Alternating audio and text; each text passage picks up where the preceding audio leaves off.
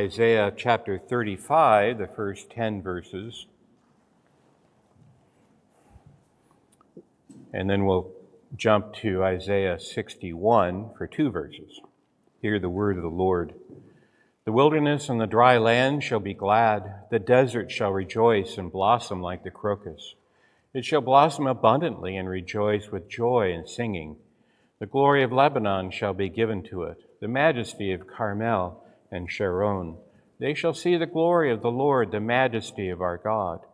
Strengthen the weak hands, make firm the feeble knees.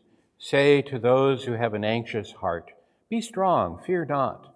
Behold, your God will come with vengeance, with the recompense of God. He will come and save you. Then the eyes of the blind shall see, then the eyes of the blind shall be opened, and the ears of the deaf unstopped. Then shall the lame man leap like a deer, and the tongue of the mute sing for joy. For waters break forth in the wilderness, and streams in the desert. The burning sand shall become a pool, the thirsty ground springs of water, in the haunt of jackals, where they lie down. The grass shall become reeds and rushes, and a highway shall be there, and it shall be called the way of holiness. The unclean shall not pass over it it shall belong to those who walk on the way. Even if they are fools, they shall not go astray. No lion shall be there, nor shall any ravenous beast come up on it. They shall not be found there. But the redeemed shall walk there, and the ransomed of the Lord shall return and come to Zion with singing. Everlasting joy shall be upon their heads. They shall obtain gladness and joy, and sorrow and sighing shall flee away. And now, skipping ahead to toward the end of the book of Isaiah, chapter 61, beginning with verse 1, reading the first two verses only. The Spirit of the Lord God is upon me because the Lord has anointed me to bring good news to the poor. He has sent me to bind up the brokenhearted, to proclaim liberty to the captives, and the opening of the prison to those who are bound, to proclaim the year of the Lord's favor and the day of vengeance of our God to comfort all who mourn. Now we turn to our sermon passage, which is in Matthew chapter 11. I'll begin with verse 1. Our passage is actually verse 2 through 6. Beginning with verse 1, Matthew 11.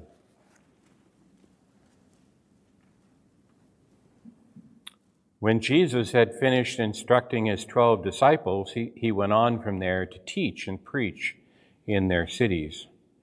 Now, when John heard in prison about the deeds of the Christ, he sent word by his disciples and said to him, Are you the one who is to come, or shall we look for another?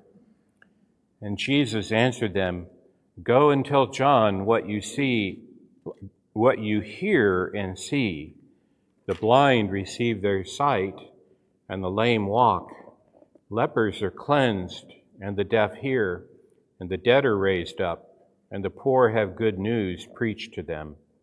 And blessed is the one who is not offended by me. Since the reading of God's holy word, the grass withers and the flower fades, but the word of God will abide forever. Let us pray. O Lord our God in heaven, we thank you for giving us your word, and now open our hearts to receive it. May the meditations of our hearts and the words of my mouth be pleasing in your sight, O Lord, our rock and our Redeemer. Through Jesus Christ, our great Redeemer, we pray. Amen.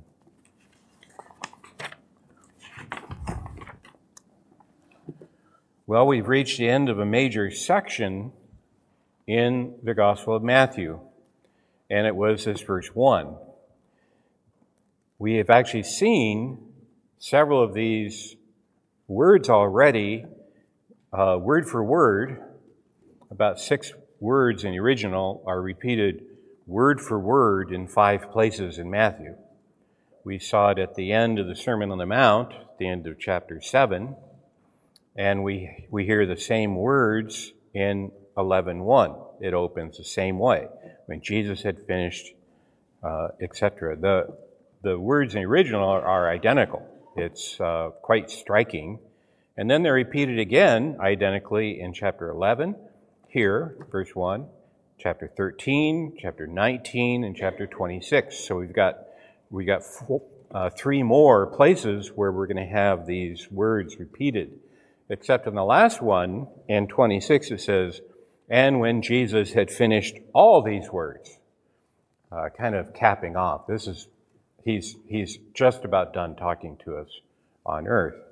Um, and so Matthew is doing this to kind of divide up his gospel, which is rather long for an ancient book, and it uh, gives us a boundary marker. So we're really moving to a new section in the Gospel of Matthew, and that comes pretty strikingly with the report of John's question.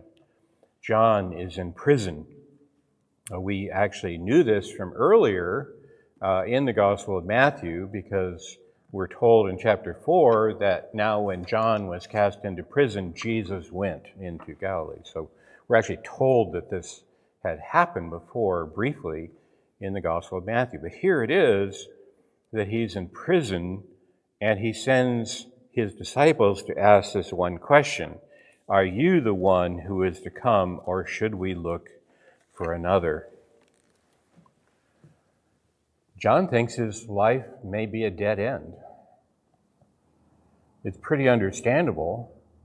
We can sympathize with him. Sometimes we feel the same way. Has our life been worthless? Is it a dead end?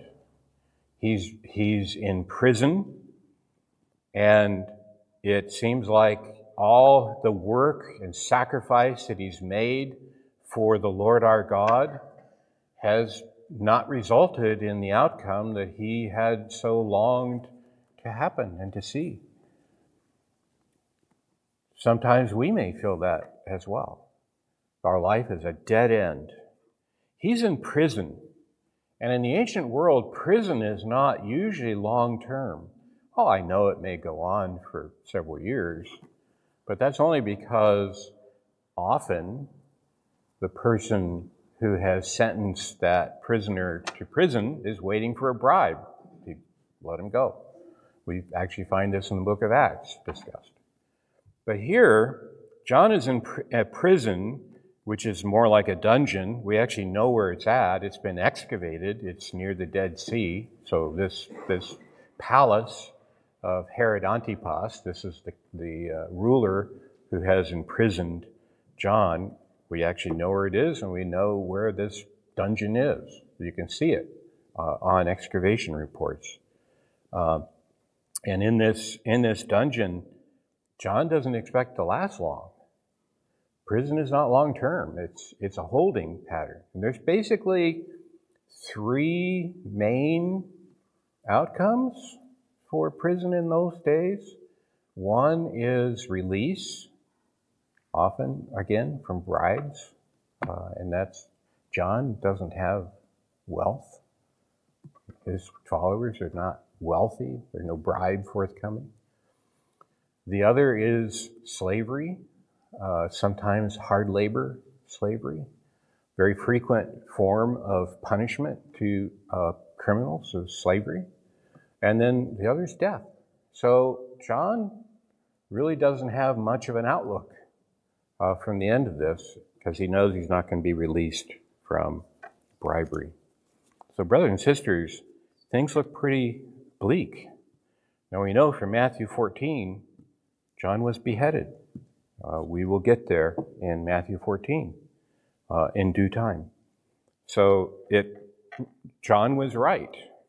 His time on earth is just about end, to end, and things have not turned out like he expected. He never expected to be in prison. Uh, and this is, this is uh, coming again, something we saw last time. I know it's been a few weeks. Uh, people have expectations for Jesus, what he should be doing. People are demanding of him that he do things the way they expect. and he, the praise God, Jesus is patient with us when we make these kind of demands upon him to do things that are not according to his will because he has something better in mind, something eternal, far greater than we can think or imagine, is what he came to accomplish on earth. People have these expectations, and his main response is too small, too temporary. That's not going to help you. You need, you need what I am going to offer you, and it's something that you, you don't even plan for. And unfortunately, John is, as far as we know, in this same boat. Are you the one coming, or should we expect somebody else? Now, we know that in John's day, we have literature that survived from John's day uh, and nearby. We know that there are two main views of the Messiah. When the Messiah comes, there would be two of them there would be a priest and a king. So some groups in Judaism at the time expected two messiahs.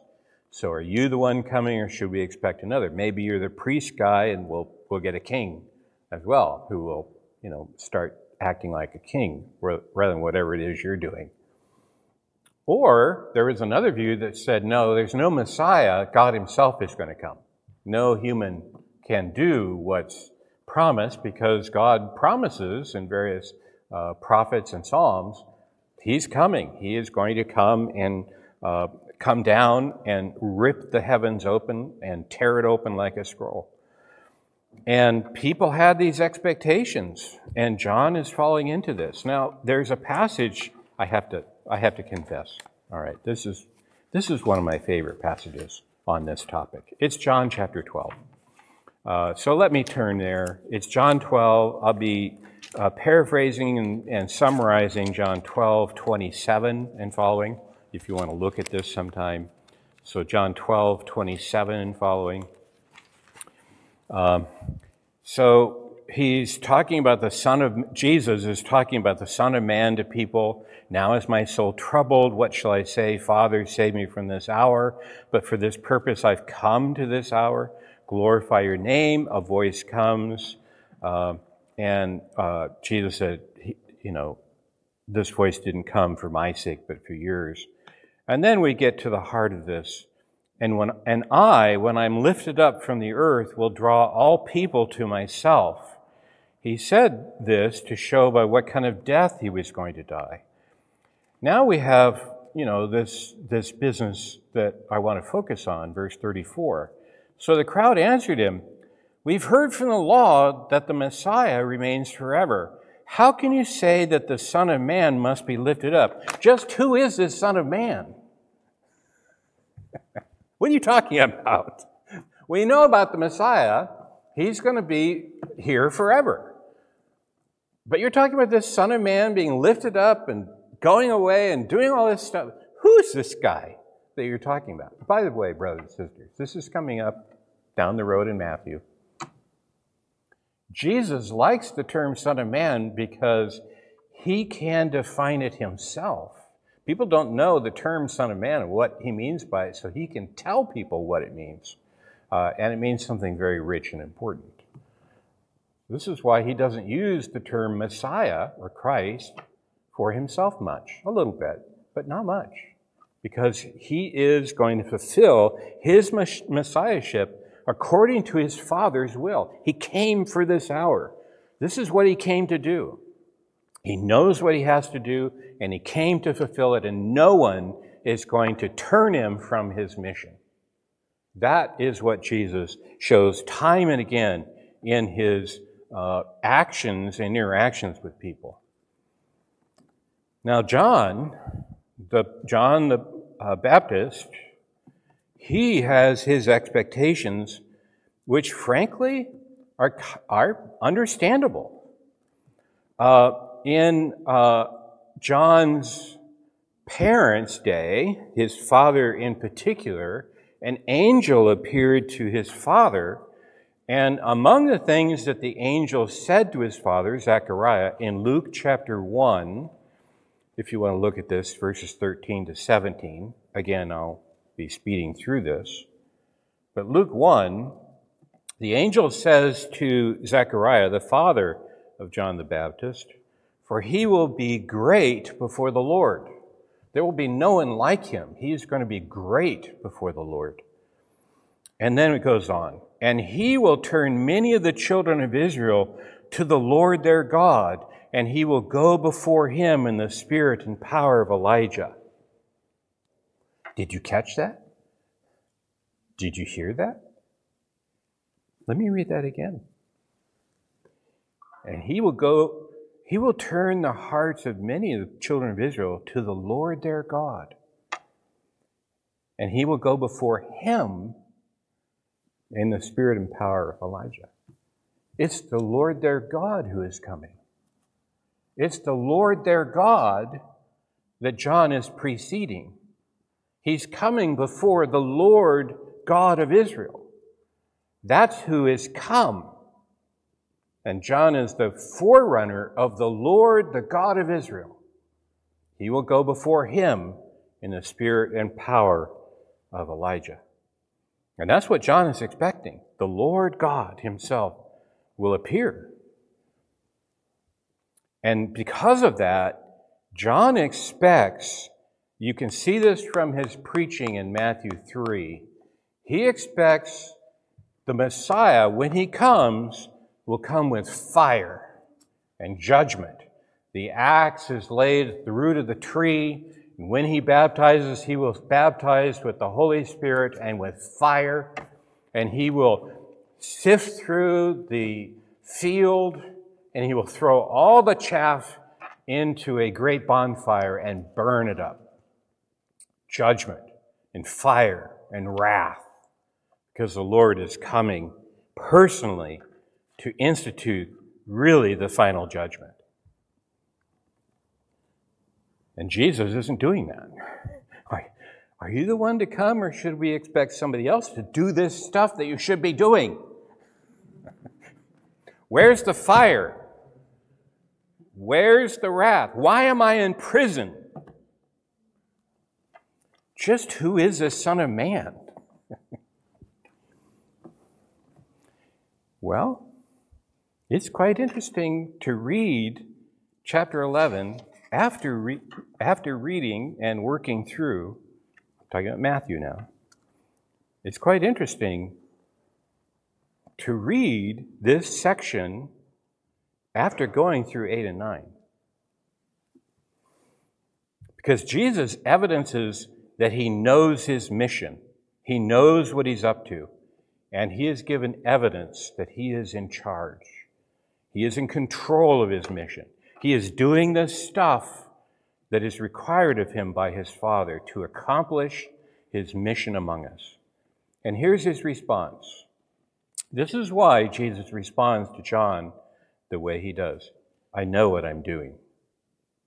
Here's the evidence. You want to see evidence for my knowing what I'm doing? Look at the things that you hear and see. So let's talk about the seeing. Those are the miracles. Those are the things we've gone through categorically in chapters 8 and 9. All these miracles. You've seen things. You see the blind being given their sight, chapter 9. The lame, like the paralytic, they're jumping up for joy. They're walking now. The lepers and by the way, that's not in Isaiah. The lepers are being cleansed. You don't have lepers being cleansed in the Old Testament except once, and it was a foreigner, uh, a Syrian named uh, Naaman. This is a cleansing of lepers in chapter 8. The deaf, now here. This doesn't happen in our text, but we know that Jesus went around doing all sorts of things that are reported in summary and then the dead are raised. This is something going way beyond what any prophets have done, except for very rare occasions. But now Jesus points to them. And you know what? Jesus is quoting Isaiah 35. So, what we read earlier, all the, that list actually comes from Isaiah 35, and then he adds a couple from the things he's been doing.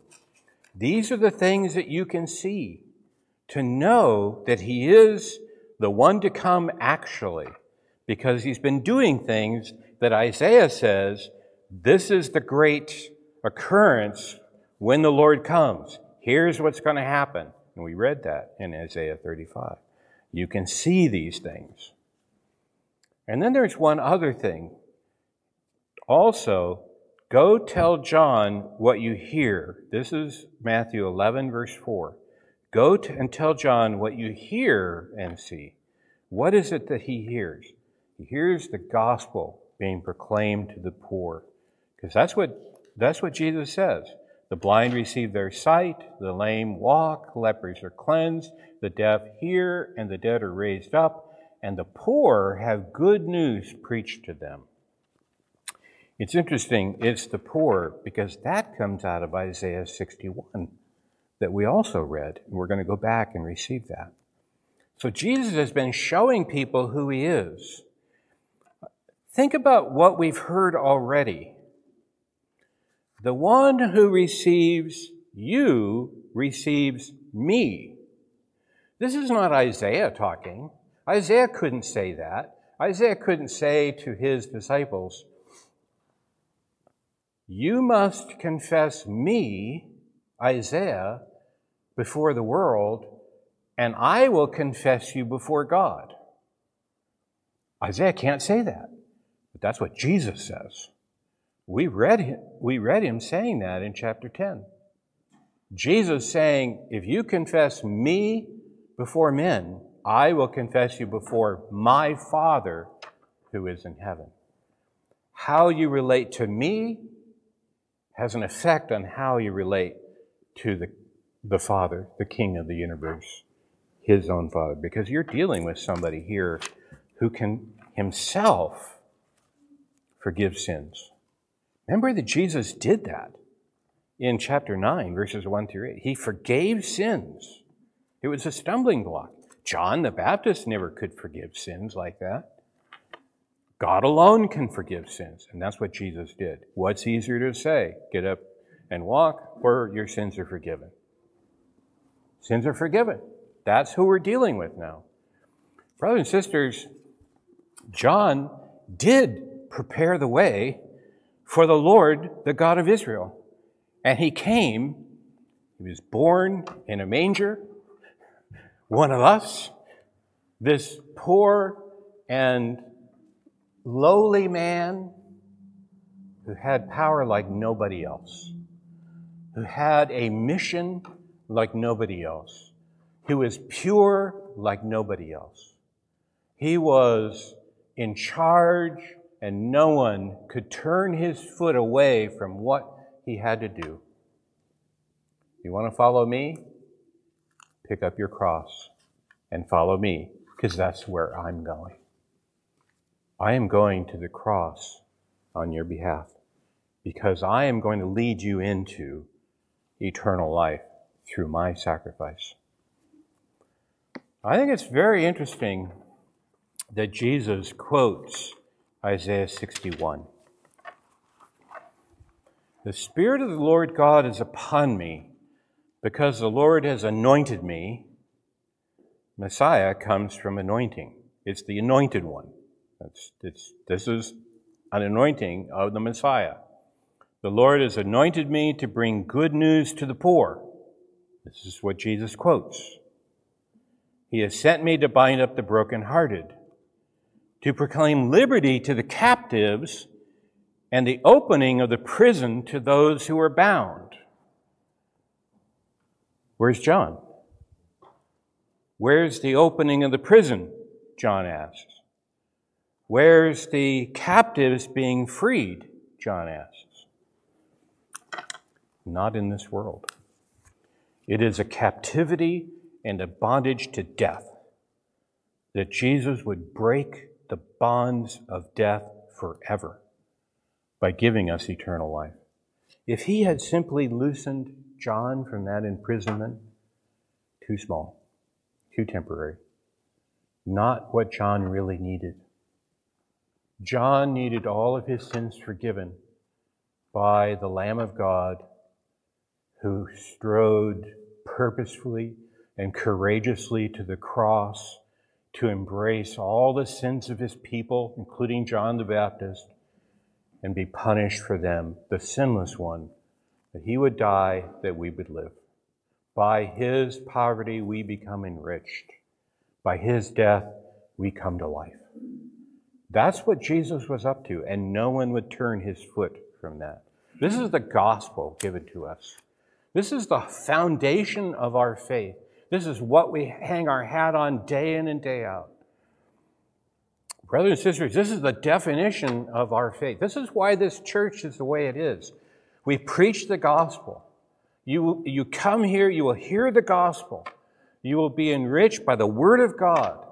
Jesus led his life by the word of God. You see that in the temptation. Man does not live by bread alone, but by every word that proceeds from the mouth of God. He led his life by what he knew his Father had given him in his word. This was the mission of Jesus. And that mission is still going on. Jesus has not abandoned us. He has gone to the right hand of the Father to rule even over us here and to accomplish his purpose even now. Young people, your life is not a dead end if you belong to Jesus. It can't be because he will accomplish his good purpose even through you. You are a part of this movement that he started out. And this is the gospel, which is the power of God for salvation for those who hear. Even the lost and the dead will be raised so that they may respond in faith and come into everlasting life by the power of God unleashed upon them through the Holy Spirit. And it's the word of Jesus to them. Your sins are forgiven in Christ Jesus. That's what we're up to here. That's what you're a part of. And if you're a part of this, your life will never, ever, cannot be a dead end. You're participating in a movement of eternal life. You yourselves are participants, praise God, but you're also part of sharing this light in our area. This is a very dark part of the country. This is why I moved here a little over a year ago. I moved here because I'm from here, I know it, but I could have easily stayed where I was. In fact, it would have been a lot easier. I came here because I felt like I had to. Because I can, I can help, you know, I can do something. I, I'm not, you know, too old. Some of the young kids are looking at me going, yeah, well, you can, yeah. I'm not too old yet, okay? Just take, take, take that. Brothers and sisters, you're a part of that too. You have a, you have a, a place in this work. Even if it's your prayers. Even if it's things that you don't look as being that important. You could be a Dorcas, a Tabitha. You could be making clothing for the saints, you know, contributing in some humble way. You're part of this movement of Jesus. You look at that woman who washed Jesus' feet with her hair and her tears. She was doing her part. She was showing us how we are to live our life in humble service to our Savior. She did her part. You do your part too. And don't ever think that your Christian life is a dead end. It is not. And neither was John's. Even though he were to die, which he did, yet he will live. And he did his part. And he did it well. Did, he didn't always understand it. There were days when he wondered, like you will. Do not wonder. You look to Jesus. That's the solution. You look to Jesus. You keep your eyes fixed on the Savior who is leading us and your life will always have meaning and value before Him. Praise God. Let us pray.